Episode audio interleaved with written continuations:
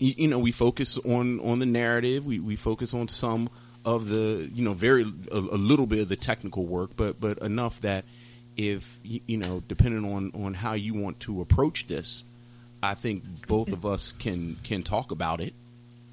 Okay. Or we can talk about, you know, the fact that Debbie Morgan is, I've never seen anyone as attractive as Debbie Morgan in Eve's Bayou.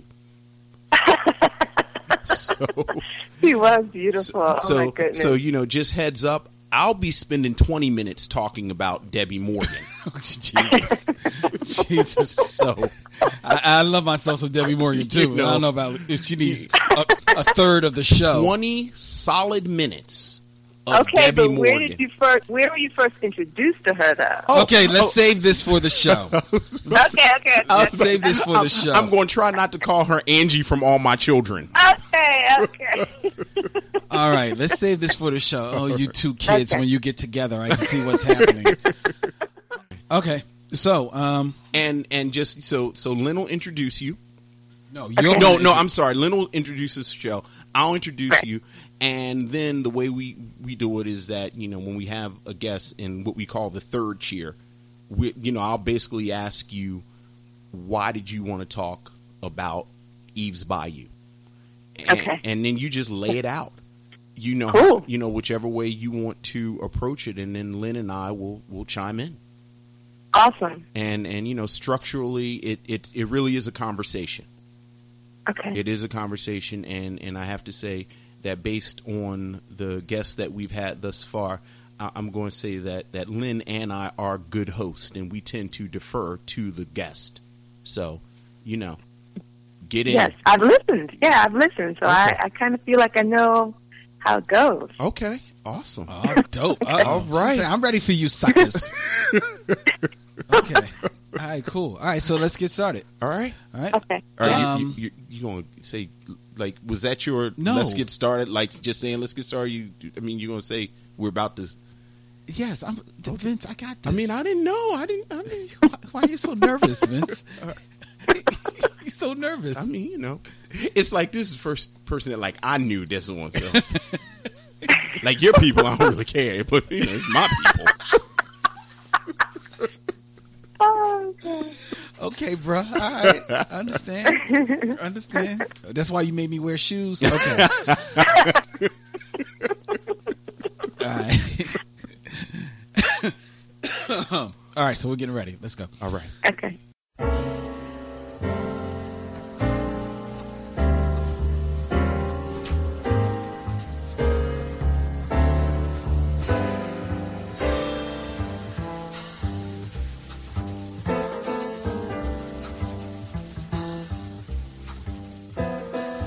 Hey, what's up, everybody?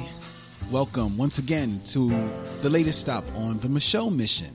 Two men, one podcast, every black film ever made. My name is Len, the Bat Tribble of Black Tribbles fame.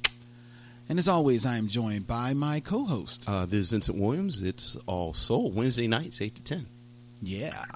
Tonight, we are taking a trip down south, down to 1997's Eve's Bayou, and we're not taking that trip alone. No, we're not.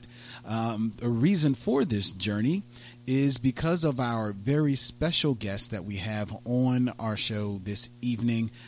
Vince, why don't you introduce the audience to our guest? I will. It's our great pleasure and honor to be here tonight with Dr. Michelle Prettyman Beverly from Mercer University, and I have to say, an old friend.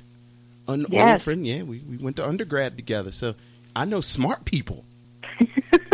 Congratulations. Too bad that Michelle can't say the same thing. So, hey, Michelle. No. I have fond memories of Vincent's intellect. I do. We had lots of good conversations. There you go. So, Michelle, welcome to the Michelle Mission. Absolutely. Welcome. And thank you for having me. Now, from what I understand, before we get move a little bit further, is that you are an assistant professor at Mercer University. Yeah. What are you a professor of there? Journalism? No, I'm more on the media studies side. Our department has journalism and media, but I'm more on the media studies side. And media studies is kind of a weird term, but I really consider myself a scholar of film and visual culture, and especially of black film and visual culture. So, yeah, that's kind of my area of expertise. Okay. Nice. All right. Did you get into that naturally, or is that just something you gravitated towards? Wow, that's probably a long answer, but the short of it is that I really, I was raised by an artist, and I'm sure that played a role. The older I get, the more invested I am in art and the visual culture side. But I just really loved film at a point, and back at the University of Maryland, where I met Vincent, we all probably, I think, explored lots of interest in race and in culture, but my real passion was really film, and I wanted to be a filmmaker, and I still consider myself a burgeoning filmmaker, but right now I sort of wear the hat of a film scholar more than anything else.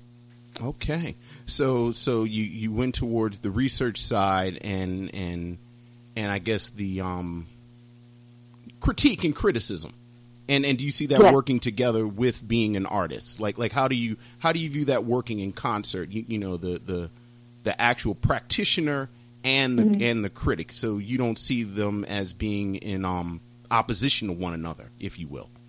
No, I think they kind of work beautifully together. And the longer I've done this, the more I meet people who are kind of weird like me, like that. Like you have an artistic side or creative side, and then you have a theoretical side. We'll probably have more sides than that, but you know, in the academy, that's kind of how it works. I know lots of people who make films or want to make films, and people who sort of analyze them and sort of do the theoretical work. So they really do work together. And I used to be sort of upset with myself that I went down the academic road at this point in my life, but I think it works out. I think it makes for just a richer life overall, and just a richer perspective when it comes to approaching films, watching films. They all kind of work together, I guess. They're not in opposition at all to me.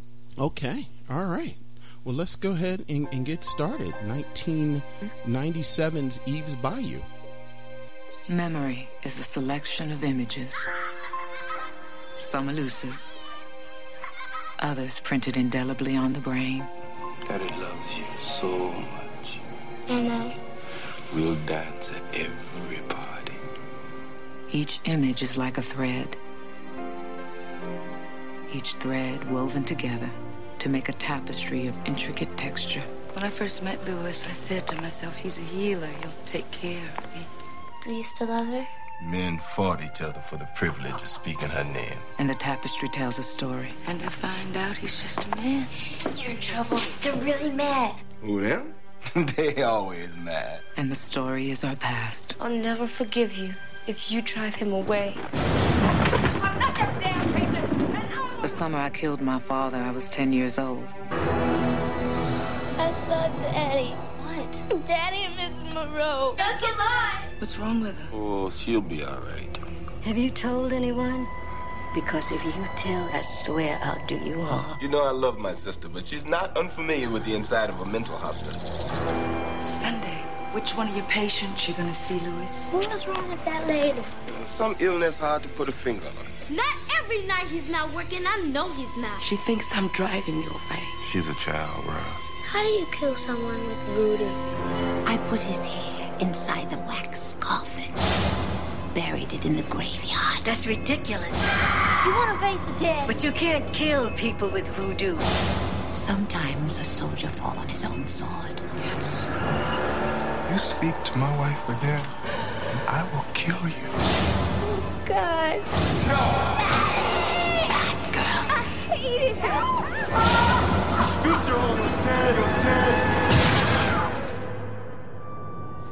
Why Eve's Bayou? We usually ask, you know, our guests that are in the third tier, you know, people know we let them choose the film, and you chose Eve's Bayou. What is it about Eve's Bayou that you think is worthy of this level of scrutiny? Wow. Okay. Well, I think there are a number of reasons for me.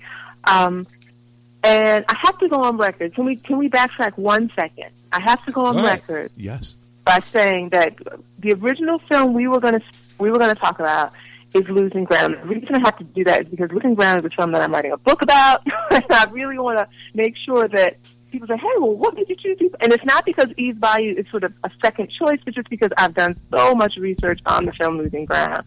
And I want to say that first. But having said that, the reason that Eve's Bayou is not only worthy of study, but for me, I've called it the perfect film.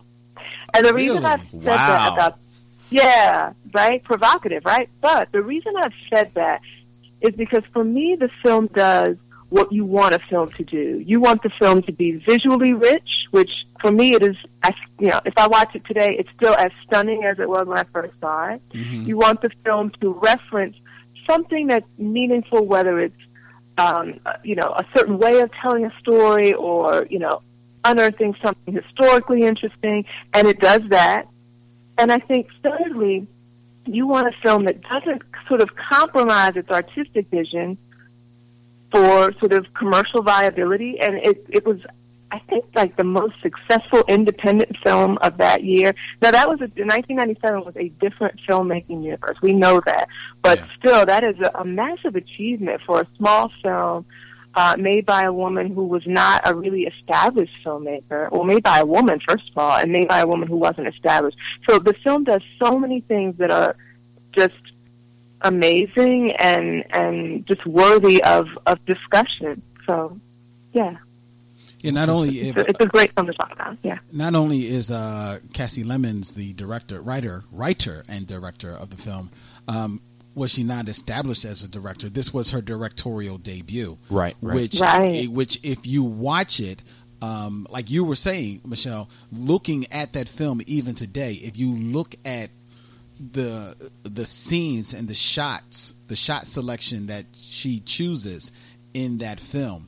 The storytelling elements that she uses, a lot of storytelling shorthand that she uses in that film, it's very uncommon to find a first-time director being able to employ that with such depth and skill as she does in this film. It really was something to behold. I actually had to do a double take. I knew this was early in her career, but I did not realize this was her directorial debut.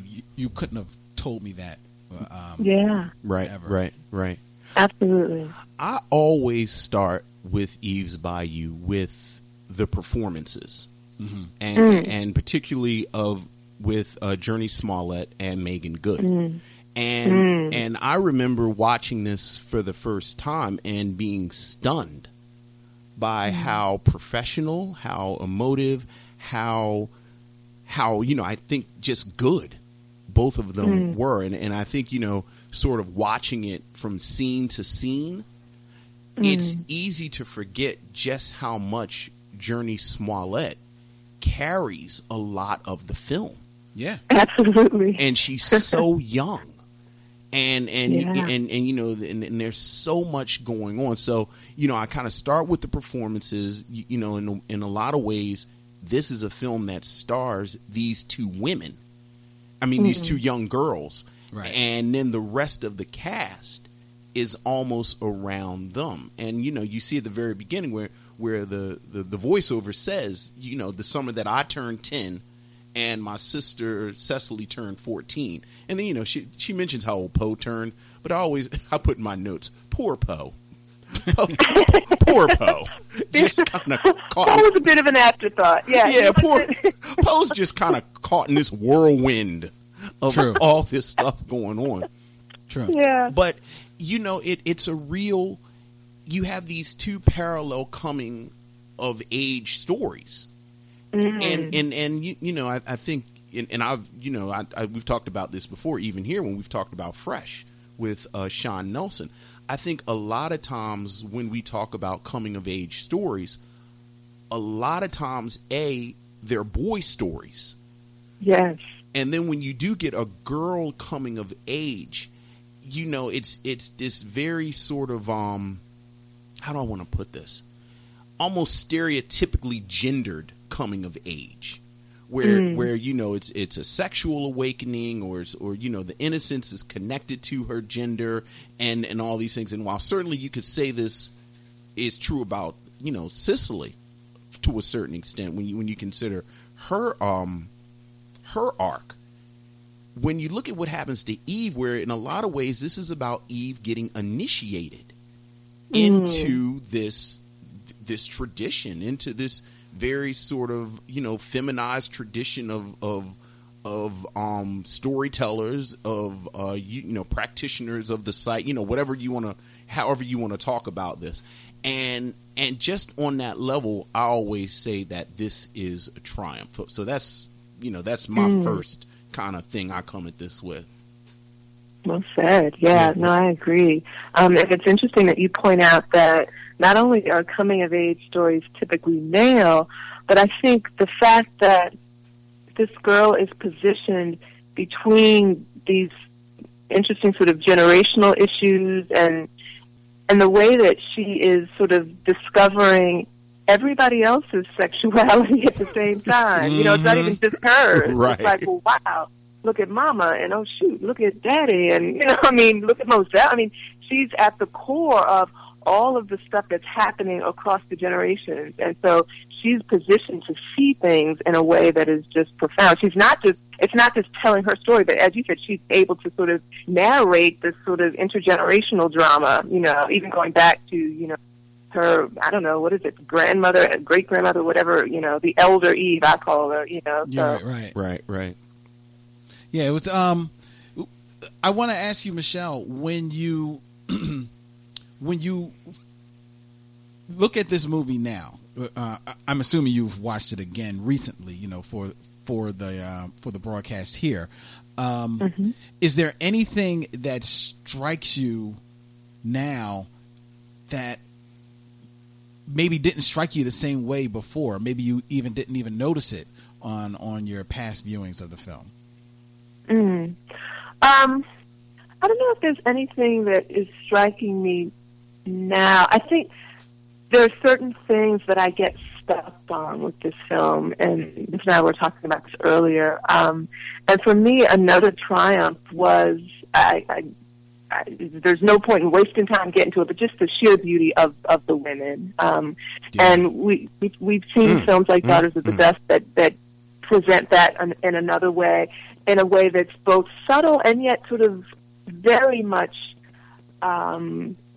making a statement about the beauty of black women, right? But this film, to me, I guess I'm just always taken aback by that, and it's so much in some ways a corrected, but it feels very natural at the same time. I mean, is she making a statement about, you know, the beauty of these women during this time? I mean, a time when you could argue that aesthetics were really out the window. 1962, roughly, maybe it's taking place. Yes. So this isn't even the Black Arts Movement when we start having those kinds of questions. This is a time where, you know, we're not thinking about beauty. We're not thinking about aesthetics. We're thinking about surviving and, you know, all kinds of other things. Because even if you go back to, like, imagery in, like, the 1930s and 40s, like, say, James Van Der Zee photos, black people were really concerned with how they looked. I mean, there was a very deliberate push, you know, whether it's the Harlem Renaissance, you know, but there are moments when you can see in these photographs that people were positioned to be seen a certain way. And this film reminds me of that. It's like, well, wait a minute. Yes, it's Louisiana. Yes, it's 1962. But look at us. We are stunning. You know, we are beautiful. And then even the older women, what's the grand-mère, right? The patriarch, the matriarch of the father, right? Of Sam Jackson. I mean, this woman is stunning, right? Right. And so there's this, right? And there's this push to show this beauty, and it's sort of juxtaposed to, I guess, natural beauty as well. But to me, it's a very deliberate thing, and I'm just still blown away by that. I don't know if it's something new, but it's something that just stays with me when I watch this. I know when I found myself watching it now, I knew that kind of aesthetically that this movie takes place, like you say, in 1962, right? But the only real hint of the period that it takes place in is in some of the fashions and in some of the settings that you see them in. Otherwise, the movie is almost like timeless. Right. I mean, it could easily, this easily could have been a movie that, you know, especially since it does happen in Louisiana, which, you know, seems like it operates on as a whole nother plane than the rest of the world anyway. Right. It could be a film that could happen now. You know what I mean? And that's what really this time watching it, I really was just struck by how, you know, this movie is just, you could pick this movie up and put it in the 70s, put it in the 80s, put it in the 90s, and it would fit right in, you know, aesthetically, as far as structurally, as far as the story, because there is the story is timeless. Right. Yet as heavy as the story is, because this is, you know, this is from beginning to end, definitively a drama. As heavy as the story is, there still is a little bit of a because of the mystical aspects of it, you know, with the second sight being passed on through the generations and everything like that, and the speaking of voodoo with Debbie Morgan's character and Diahann Carroll's character. Look at Diahann Carroll doing more good work. You know this. I know you're about to come on my neck. We'll do that later. We'll do that later. Michelle, we have an ongoing Diahann Carroll debate in here. But even with that still being that drama, all of that in there gives the movie a little bit of a very mystical, almost to the point of, I don't want to say like a fairy tale, but almost like like a fractured tale type of vibe to it. And that's how I was like really, really receiving it. And for that, I came away with, this is a film that is just really a great film.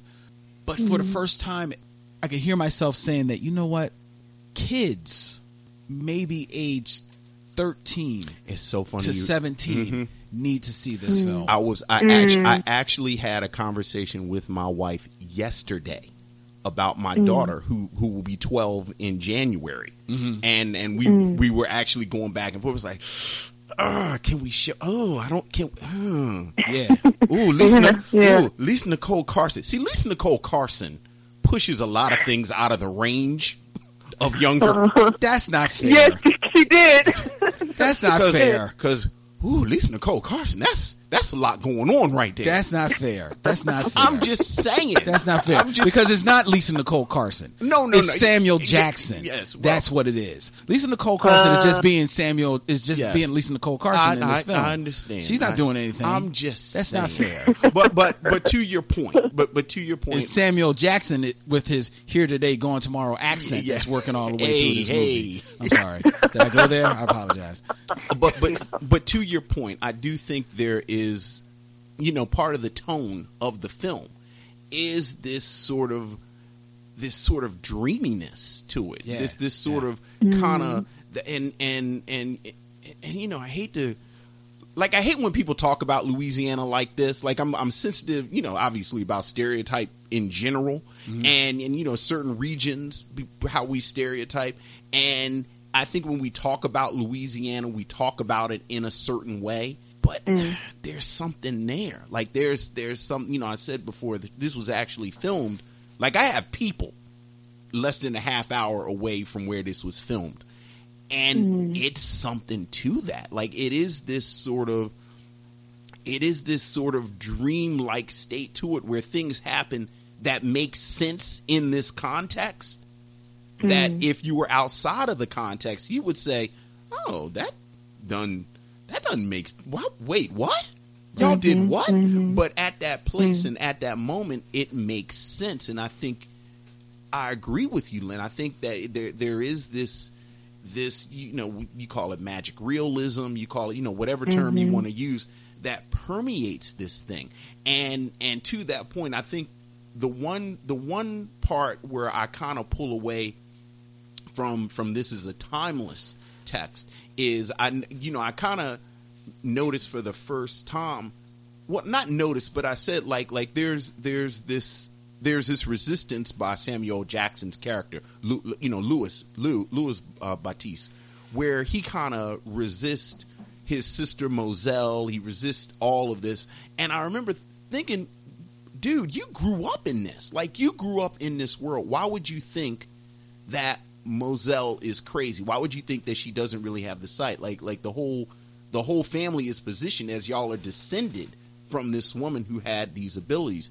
And what I read this time was that he is a man of science, and he left and got formally educated, and then he came back, and then I think that read goes very nicely with this kind of gendered read, where this is what happens. You know, men go places and they get this education, this sort of formal Western education, and then they say that, you know, this is hoodoo, or I'm going to discount that.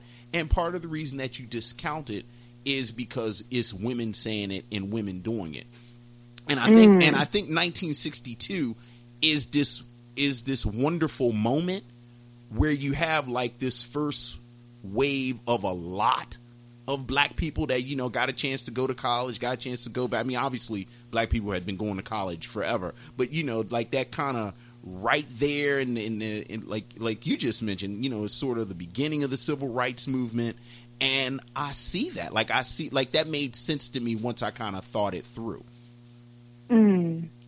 Wow. That was so rich. I don't even know where to go with that, Vincent, but here's a couple things. You're saying you're interpreting Louis now as this sort of man of science, as you say. He's gone away. He's been trained. He's now sort of disavowing those old folk, traditional, vernacular cultures that, as you say, he likely has been steeped in, right? But I guess the other thing that's interesting is the film is also positioning itself in a way that sort of demarcates sort of African vernacular cultural tradition and sort of Western thinking, because I mean the film is obviously so very Freudian as well, right? There's all these kinds of neuroses that come up that we typically have associated with white people, with Western people, right. And so you've got this family that's hovering on like the fault lines of Africanness and Westernness, and I think it extends even beyond Louis, because I think the women, while yes, they are sort of the carriers of the African component of their sort of worldview, they also still embody some of the psychoanalytic fissures, like the brokenness, right? The whatever you describe Cicely's, you know, I didn't even quite know how to quantify what it is that she's experiencing or where it even comes from, but whatever that is. In some ways, it sort of goes against sort of the Africanness that they've been steeped in, because it is kind of this Western neuroses, or it's been sort of classified as such. Yes. So the film sort of covers on these two, you know, so are we Western or are we African? And maybe some of the conflict is this sort of trying to create this kind of modern worldview that is hovering on, you know, or pulling from, maybe even a better way of saying it, these different kinds of traditions and ideas about how to be modern, you know? Yeah. Oh, yeah, absolutely. See, this is why we... But I wonder if we can... Go ahead, go. No, go. Go, Michelle, go. I'm sorry, I didn't want to get this point about your daughter, though, because what's also interesting to me is one of the reasons that the film is powerful, but I can understand you giving some thought to whether or not your daughter would see it, is because I think it tapped into this place that sort of 10, 12, 14-year-old people feel this stuff, you know, the sexuality of your parents and my sexuality, and I'm becoming, and think about Eve, or I'm kind of a tomboy, and you're just thinking about all of these different things. It's kind of, I think it is a little anxiety producing for parents. It's like, I know you're probably thinking about this stuff anyway, but I think it's so powerfully psychical. Like, it makes you think of things that you're either already experiencing or have experienced or maybe haven't gotten there yet. So I just wanted to sort of co-sign on that, because I think it's a really interesting internal thing to let a kid watch this movie. Yeah, because I I definitely can see it being problematic in thinking about that, especially the scene where, well, first of all, especially the fact that in 1962, you know, these little girls are allowed to say damn and goddamn all over the place. I'm sorry. My head would be lumped up like crazy if I tried that. Well, Grandmère wanted to put the hands on them. Grandmère said they should catch the hands. Yeah, she needs to catch mad hands like a two-piece real quick. But the scene where Cicely comes home after one, just being defiant, leaving the house when she wasn't supposed to, going to see her father, and then going to get her hair done, tellingly, you know, in a hairstyle similar to her mother's. Right. I could see, like, the second she takes, you know, her scarf off, and you see, like, it's basically her mother, you know, 20 years ago, looking back at her. I could just see the conversation sparking all over between parents on that scene, and what that actually, you know, the hidden, the undertones of that scene. It's just really very, very powerful. You know what I found ironic though about that? Like, I think so much of sort of when you talk about these two girls. So again, you know, you've got Eve, and Eve is 10, and you've got Cicely, and Cicely is 14. And obviously, you know, the text kind of puts forward that Cicely is the one who's really transitioning. You know, she gets her period and everything that goes on with her father, and you know, all of these sort of kind of traditional markers of a girl moving into womanhood. But I think I really again, going back to things happen in this context, and they make sense in this context, but then when you think about it, it's like, wow, I can't believe that happened. There's a moment that I noticed, and then I noticed the rest of their interactions between Moselle, you know, played by the great Debbie Morgan, and you know, Moselle is the sister who is actually carrying the gift at this moment. Like, she is the bearer of the gift. She has the sight. And she, you know, it kind of starts out that Eve is kind of like her little tomboy niece that hangs out with her. But the moment where Eve says, I saw my father with Maddie, and they have this exchange, and Moselle says to her, if you tell anybody, I will kill you. And if you are careless with your mother's emotions again, I will bring harm to you. Mm-hmm. And these did not strike me as idle threats. Like Eve has now decided that she is going to be in this world. And then Moselle says, well, if you're going to be in this world, you're in this world now. And understand that somebody who would cause this kind of disruption to the family, I will kill you. And I'm letting you know I would kill you. And if you, you know, again, you say all this stuff, you know, you're getting real slick in the mouth, I will bring harm to you. And then like a couple of scenes after that, it, you know, when we get, or maybe before that, because I forget the chronology of when it happened. I just know that the scenes were near to each other. When Lynn Whitfield's character is yelling at Cicely about sneaking out, she says, and if you sneak out again, I'll lock you in your room forever. And it was like, that's such a parent thing to say to a teenager. And that really struck me, these two scenes of these two adult women talking to these younger women. But one conversation is an entirely different beast than the other conversation. And from that moment forward, Eve is in this world, and you know, and you see the film unfold, and you know, whether or not you want to blame Eve for getting the ball rolling for her father's death, or you know, Eve is now in this, in a lot of ways, Eve is the adult. It has now moved into adulthood in a lot of, you know, in my reading, more than Cicely has. That's interesting, because I believe it is after that Eve starts to really exhibit a more dismissive tone to her mother. I mean, they both girls have a very troubling relationship with their mother, brought about because of their differing relationships with their father. Right. But I do think that it is after that Eve becomes a little bit more dismissive, a little bit more looser of the tongue around her mom, because I think she's sensing the brokenness of her mom, because her mom is Lynn Whitfield. In this movie is she's a, to me anyway, she reads as a very broken woman who it's like a little bit rudderless, doesn't know where to go with the kids, with the husband, you know, trying to figure out, you know, which one do I put my attention to? Well, being a good mother says I put my attention to my kids. But I'm doing it, and I'm losing him, and he's rolling out, and he's getting away with. Culture Kings is a podcast on the How Stuff Works Network, hosted by comedians Jacquise Neal and Edgar Monplaisir. Every Wednesday and Friday, these two friends dive into topics ranging from sports, music, to movies, style. They wonder whether or not Donald Glover is a genius or a weirdo. They continuously decipher Kanye West's tweets and behavior. They also have recurring segments like Queen of the Week, The List, and Top Fives like Marvel movies and video games. Listen to Culture Kings and subscribe on Apple Podcasts or wherever you get your podcasts, and find out the best way to eat a taco. Oh, what's the best way to eat a taco?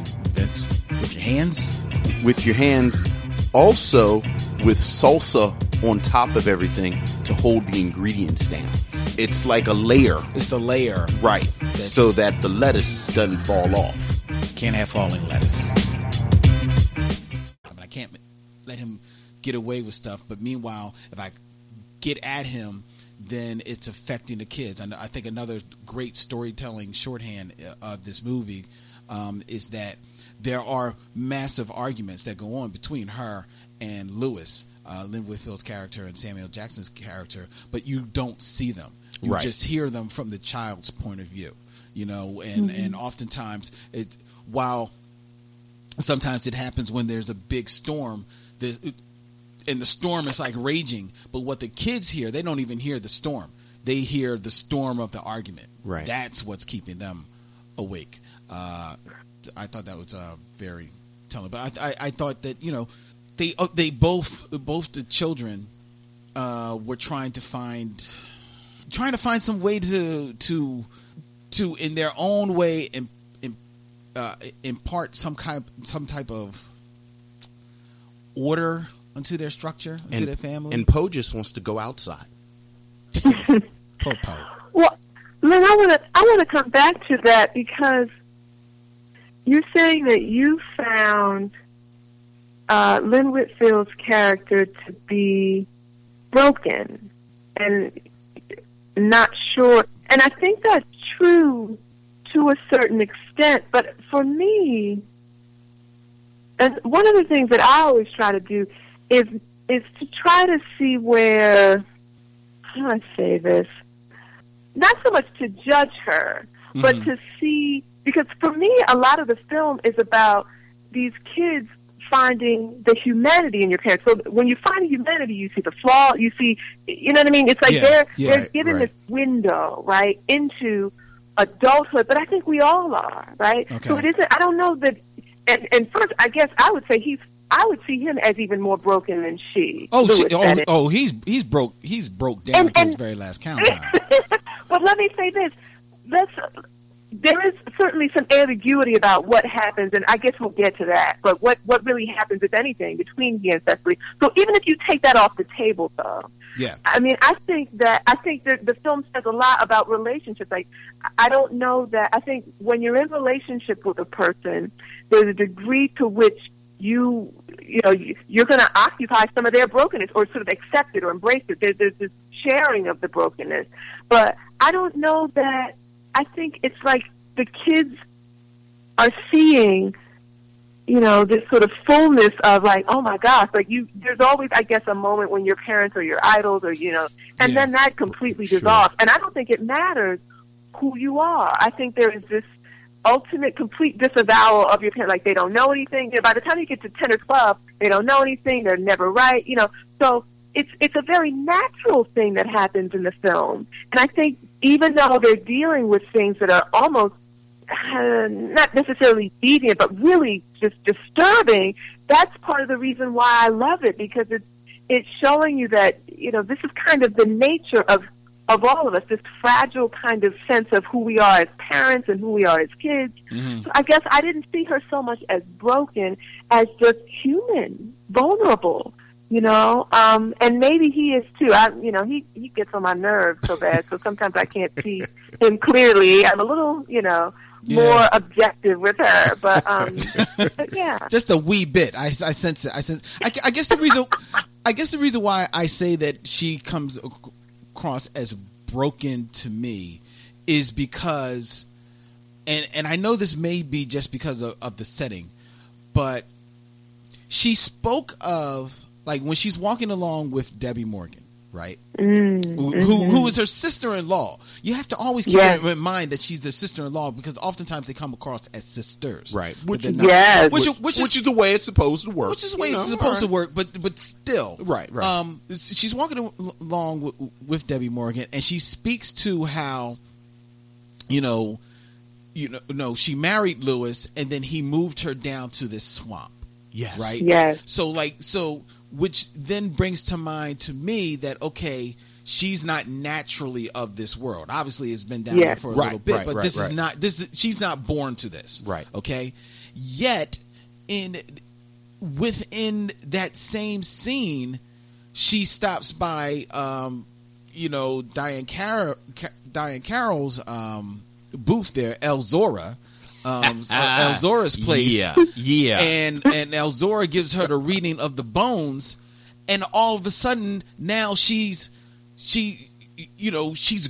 grasping at that, like, oh my God, now the kids must stay in the house, you know what I mean? And that struck me as someone who is just looking for something, and maybe broken is not the right word, but that read as someone a little bit more askew than as just being human. That's very interesting. Right. Mm. And then she says to Moselle, "I don't need no cat bones to read your fortune.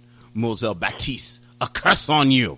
Because I love Diahann Carroll. I love Diahann Carroll in this movie. Well, wasn't it so cool to see her? I mean, to see her, and, there are many... beautiful women in the annals of film and TV. But Diahann Carroll just stands out to me. And to see her in this role where her face is sort of obscured and distorted, it was kind of rich, frankly. Michelle, you're not even preaching to the choir right now. You are preaching. I'm the preacher sitting up there right next to you. How much do I love? And like you said, how much do I love the fact? Because I remember the trailer for this. And I remember they said, they had the cast and they said Diahann Carroll was going to be in it. And I remember thinking that they would, it's Diahann Carroll.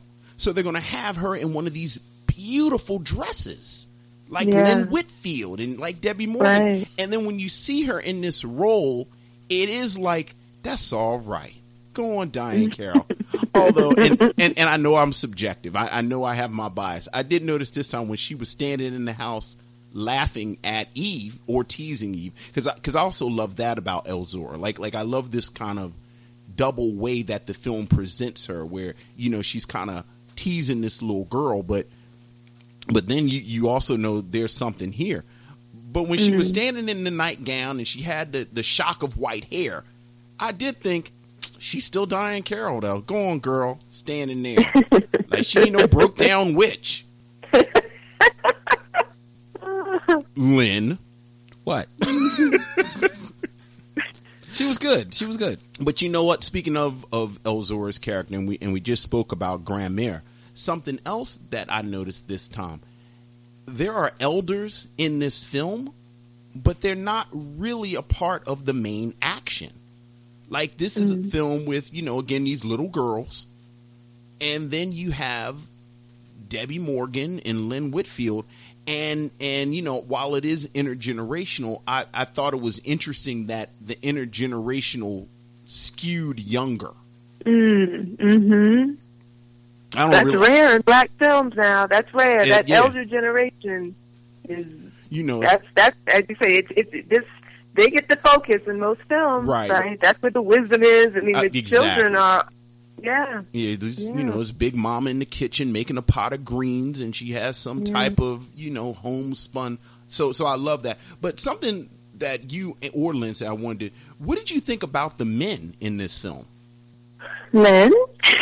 Oh, me? The men. Okay. Well, you spoke about Samuel Jackson, and I was actually taken aback a little bit when Vince, you spoke of Samuel Jackson being a man of science, and I guess technically he is the town doctor, right? You know, so he is a man of science in that respect, right? The implication is he left, went to medical school, and like you said, Lynn Whitfield's character is not from here, yeah. And I inferred that he met her out in the world, not out in the world, like, you know, but yeah, I hear you. Yet he just came off as he definitely is getting his charm on. He's being you know, Mr. Charm on here, but for the most part, he just came across as a dog. And I just but why? Help me understand. Like, for me, he there's something seminal about his infidelity. Like, to me, there's something we should be learning about because it's not. You're absolutely right. He's timing. He puts it on. You know, he's not fooling anybody. It's you know, he's not even fooling his mother, right? Right. But what is it about? There's something there's something underneath of him, and I've been trying to figure out. Well, right? He says it in his letter to his sister. And I do think it's telling that he wrote the letter to his sister, who you said he was a little bit dismissive of her second sight and everything like that. Right. But there obviously is still a closeness there. Absolutely. He says it. There's a part of him that wants to be the hero. Mm-hmm. Like you say, he went away. He's come back. So now he's, you know, maybe he couldn't be the big man on campus, but now I can be the big man of the town. I can be the smartest man in the room, pretty much every place I will go into. Right. I can be, you know, this desirable man for all of these women around town. You know, as you see him doing his little house calls. So why does he need that though? Because in the letter, yes, he does say, you know, I need to be a hero. I need to, you know, but I'm saying beyond what he's saying, where does that come from? Because again, to me, it's speaking to like a larger sort of crisis, you know, and I'm just trying to figure out like, why does he need that? He's got all the town at his feet. He's got the most beautiful woman in the world. He's got these children. He's got money. He's got all the trappings. Why does he still need to be a hero, to be whatever it is? I just think it's men like that. And I'm going to say men because I think oftentimes it's men that you see like this. And I think within the context of this film, I really wanted to know about his father. And I really wanted to know about the men in this family. Because if it is like, you know, like I've seen and read, and like I said, you know, we didn't call it voodoo in my family. They call it putting roots on people. But the people who put roots on people were always women. Mm-hmm. And I'm wondering if you know, like just going by the narration at the very beginning, and the name of the town is Eve's Bayou. If everything is Eve Baptiste, and we are the descendants of Eve Baptiste, and I have the site like my aunt Moselle, and Moselle had it like presumably, you know, a woman before her, I'm wondering, did he have to leave town and become a physician to kind of feed this need? Because there's no role for him in this world to kind of be the hero without, you know, doing this. And the reason I asked, because this is something else I noticed this time, you don't really see a lot of exchanges between him and other men. You know, he talks to Branford Marsalis' character, Moselle's husband, before she dies. And then, of course, there's the confrontation with Lenny, you know, Maddie's husband, at the end. But you don't see him sort of function with other men, and I think that, you know, it's just a weakness within him where you know, he says it, you know, I need to be the hero, I need for people to want me, but you know, I think it was telling that, again, I'm looking at these scenes paralleling each other, how they parallel him giving the aspirin to the older woman, who then goes to Moselle and gets the, you know, the charm mm-hmm. that she keeps the close real to her. Stuff. Right. Yeah. She gets the real stuff from Moselle. Mm-hmm. Yeah. Well, but I mean, if I go back to this idea that, because, you know, there was this strand of thinking that Westernness made you weak. The more Western you were, you know, the more weak you were. And I don't subscribe to that, but I'm saying there is something in, as I said before, that seems to be broken in him, that he achieves all of the, you know, the sort of Western trappings of success, and yet, as you rightly point out, has fairly minimal or dysfunctional. Remember, he gets into fights with most of the men at some point. How about that? Right, so he has a sort of a strange relationship to other men, and I think it's very interesting that you say, well, hey, it does make you wonder, where was his father, what was he like, because there does seem to be something missing, a certain constitution that he doesn't quite have. And I don't remember which of you, I think both of you at different points in the conversation have pointed to the fact that while he is dismissive, maybe even mean about Moselle and her whatever he sees it as, because I'm not even sure what he sees it as. He says, you know, she was in the crazy house, she was in the nut house, yeah, or whatever.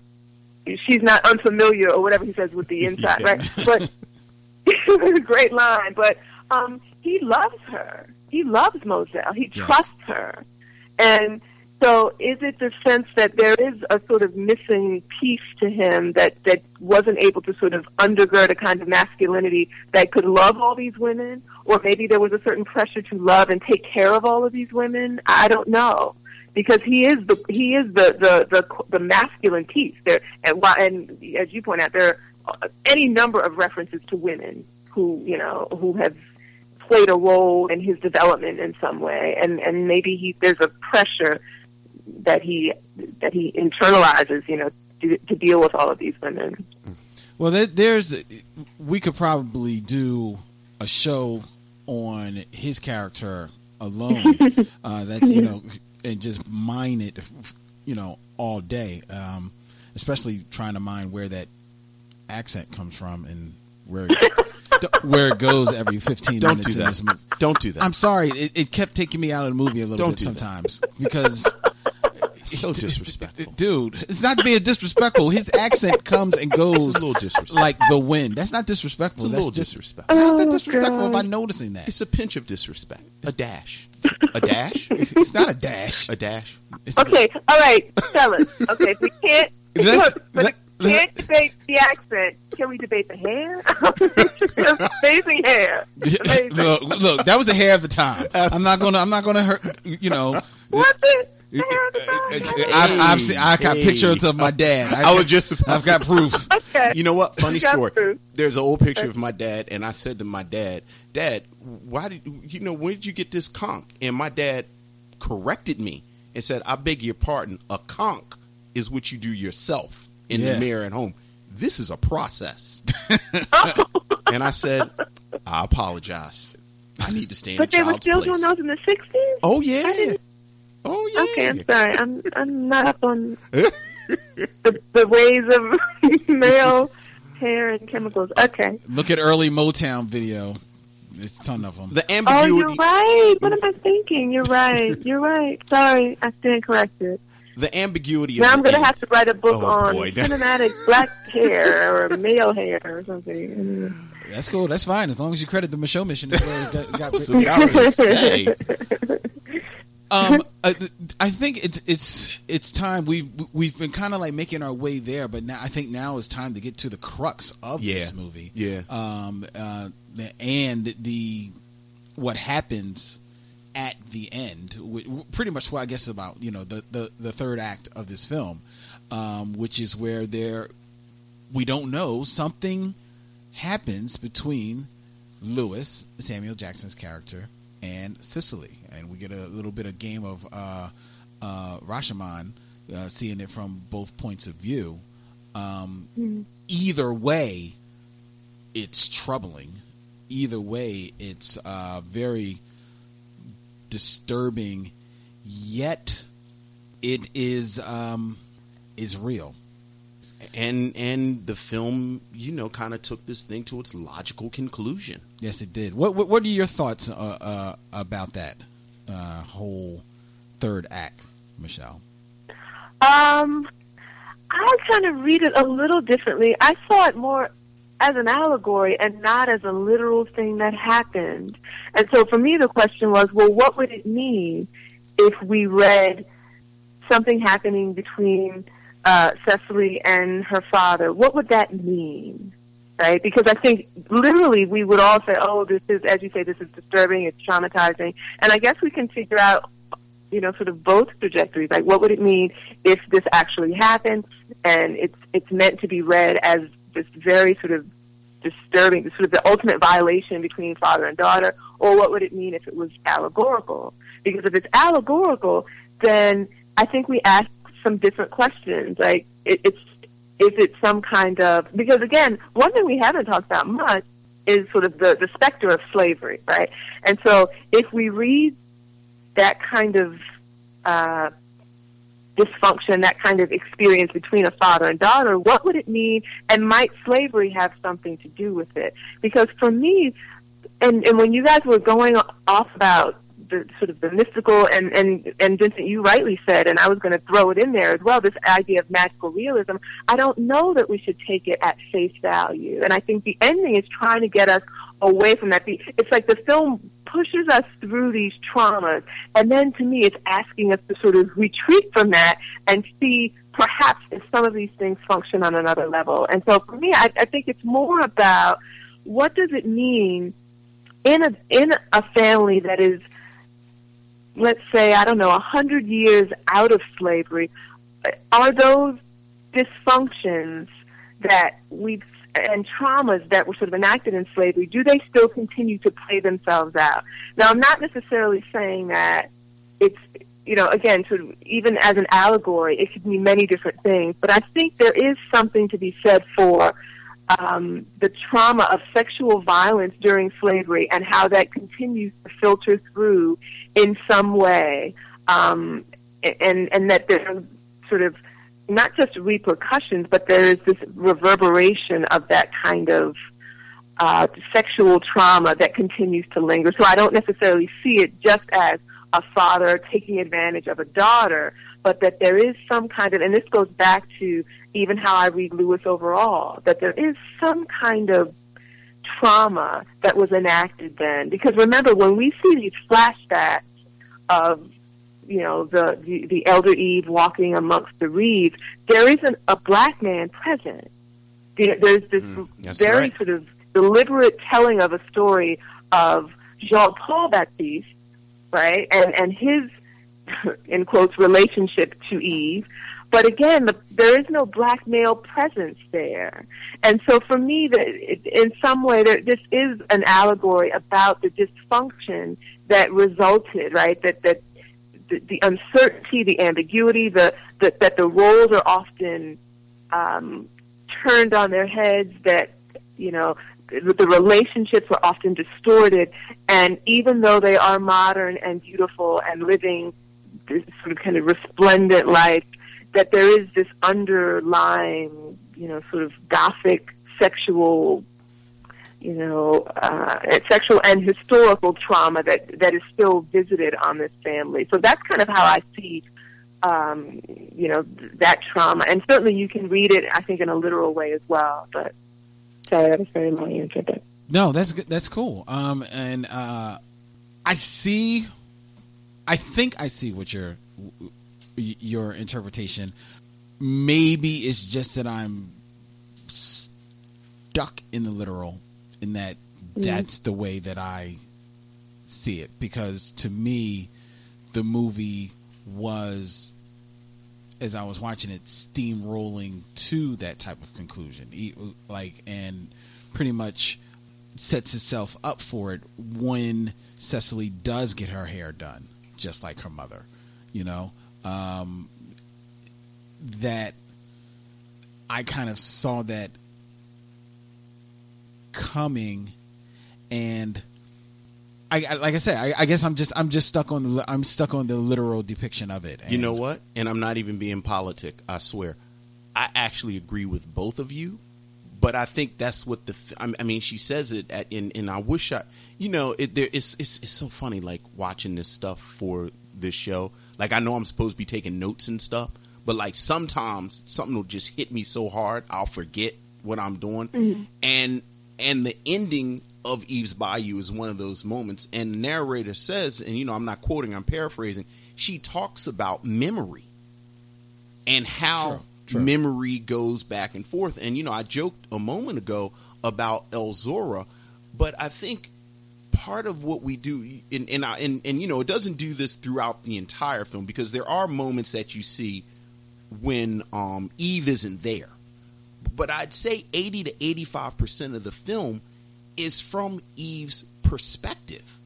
So that, and I did notice this for the first time. Like, I've been going into this up until this viewing, kind of my reading was I believed Lewis's recounting of what happened that night. But this time I noticed, A, he said he was drunk. B, when Eve actually takes Cicely's hands and we get the sight, it's very ambiguous about who's telling the truth, who's not telling, you know, who's remembering it this way, who is, you know, misremembering it, and through this fog of this moment. So that I actually agree with both. Like, I think I agree with both readings. Like, you know, Michelle, I think you're right. They kind of frame it from the very beginning that slavery is always there because this is how this thing started. And I think that's a great observation about there is no black male presence in that you know, that first scene where they recount this relationship. And I mean, even I think you can fold in what we just said about Lewis and Lewis's masculinity and Lewis with other men, you know, his relationship with other men or lack thereof. But, you know, Lynn, I think, you know, absolutely, like, you see this thing and it's like watching a slow car wreck. But, you know, I think that's what makes this such an amazing film. The perfect film. From what I understand, the perfect film. I don't know if it's the perfect film, but I know. Well, let me say it's a perfect film. And when I say perfect again, I'm not saying that it's more perfect than other films. I think lots of films do things well, right? Like, but I think it's, you know, if you're a filmmaker, there's certain sort of boxes that you'd like to be able to check off. Mm-hmm. And as you say, to have this be her first film, and you make a film that does so many things that are interesting, and not so much right or wrong, but interesting, visually, aesthetically. Like, I mean, because I'm saying, okay, well, it's allegorical, but I mean, we haven't even really done a Freudian analysis. I mean, so to have this, and this is something that she's written, and it started as a short story, then she made a short film, then she made a feature. I mean, it's phenomenal. So not necessarily that it's the perfect film, but it's certainly a film that does a lot right. It certainly is. Roger Ebert, back in 1997, voted Eve's Bayou as the best film of 1997. Oh, yeah. He loved it. Yeah, he was a champion of film. He got a lot of people to see the film, I mean, frankly, because they read his review. I mean, he was, as you probably know, he was a big champion of a lot of black filmmakers and their work, and really trying to get us to see these films. And he was a huge champion of this film. Yeah, absolutely. Yeah, that's the other thing. When I was thinking about, you know, how kids should see this film, this is a film that should be more widely appreciated. Right. By a wider audience, a more diverse audience. I don't think you necessarily have to be, you know, black or from Louisiana to appreciate this story, these characters, and the tale that Eve's Bayou depicts. It is an extremely well done piece of work, and everyone involved, including Samuel Jackson, who was a producer on this. He put his money where his mouth is in backing Kasi Lemmons on her debut, and put the power that he had at the time to get this the shoulders through and get this made. A rare opportunity to see Debbie Morgan step out of daytime television and really get to Debbie Morgan is so beautiful in this film. She is. All right, I've been good. That's all I'm gonna say. But good Lord, how bad is Debbie Morgan? Okay, all right, go. I'm just saying she is. She's fierce in this movie. But all the women are fierce in this movie. Let's go Let's go eat pomegranates until our hands are red and all we can think about is washing the juice off. Washing the juice off. Yeah. All right, go. I'm sorry. Go ahead. I'm sorry. Go ahead. I'm letting you have your moment. I've been doing well. You've been doing well, I'm very proud of you. Go ahead. Very proud of you. Even in small roles, you had Branford Marsalis, who was doing work in this movie. You had your boy, Roger Gouverneur Smith. Yes, that's right. Yeah. Yes. Showing chops. It's just an excellent film all around. So, as we say, would you tell people to see this? Well, I was going to, before we go there, I was going to ask Michelle, is there any last words that you want to impart to the audience about Eve's Bayou? Oh, wow. I just concur with everything you said, that I would like for people to see the film if they haven't. I mean, it's been on BET. It's been out there. But, I think, unfortunately, this is a film that, is really best seen in a theater. I mean, and I think sometimes when people have access to certain films on television and they don't really have much context for it, and it sort of just comes on and they don't know anything about it, I think in some ways that diminishes the magnitude of what we're watching. So I would love for people to see the film and to really think about not just the time that it's set in or the time in which it was made, but to go back to what you said, Lynn, which I really do agree with, that I do think it's timeless. I think it sort of marries the past and a modern sensibility really well. And it is, again, one of the few feature films made by a black woman that actually had a theatrical release, which is unfortunately very rare. So it's worth it just for that. But you'll be treated to a really wonderful experience, a really rich experience as well. Yeah, all praise due to Ava DuVernay for everything and the accolades that she's received in the most recent years. But Kasi Lemmons was knocking it out the box. Absolutely. Beforehand, Absolutely. Major league work. So would you say, Michelle? Well, you just said it. People should see this film. And, and buy it. And then if you buy it, there's a certain version of the DVD where you can get the short film that she made beforehand, and you get to kind of see, how she imagined it first, as a short film, and then how she sort of built it out into a feature. So that's really wonderful to me if you get that DVD package. You're talking about Dr. Hugo? Yeah, the short. Yeah, I watched that. I actually watched that today, and there's a shot that is just it. She just recreates the entire shot in Eve's Bayou, and it's fantastic. So, wow. I concur. Yeah. I can imagine. Well, there you go, ladies and gentlemen. You need, if you haven't seen it already, to see Eve's Bayou, one of the essential black films. Ooh, I'll put it right there. There you go.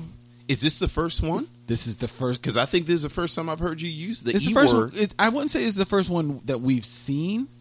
We've seen maybe one or two essential black films. Okay, so far. Wow, I agree with you. I but this is definitely one. Like this is top 10 black film. This is one of my favorite movies. This is one of my. I actually texted Lynn earlier today with a text filled with expletives about how good this movie is.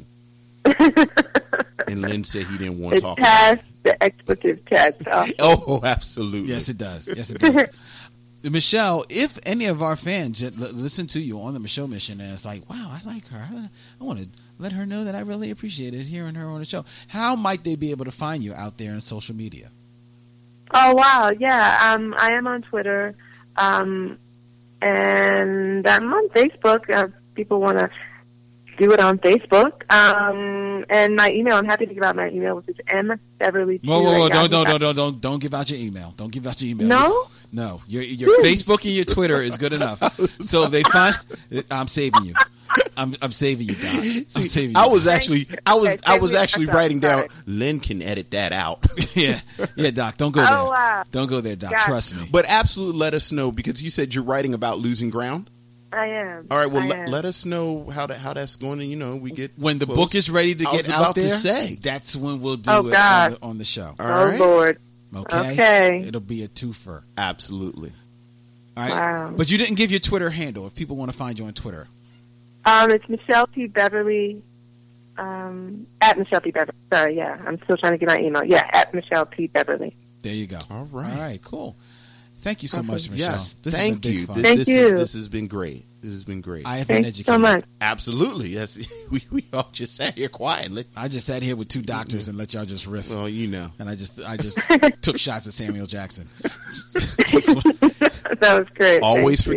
Always remember, a conch, you do that yourself. A process is professionally done. Now you know. It's one to grow on. One to grow on. Thank you so much. Yes, thank you, Michelle. Thank you. It was great. And you can check out the Michelle Mission on michellemission.com, on Twitter at Mission Michelle, and on Facebook at Michelle Mission. For Vince, for Michelle, this is Len. In parting, we say, we'll see you when it's time to meet again.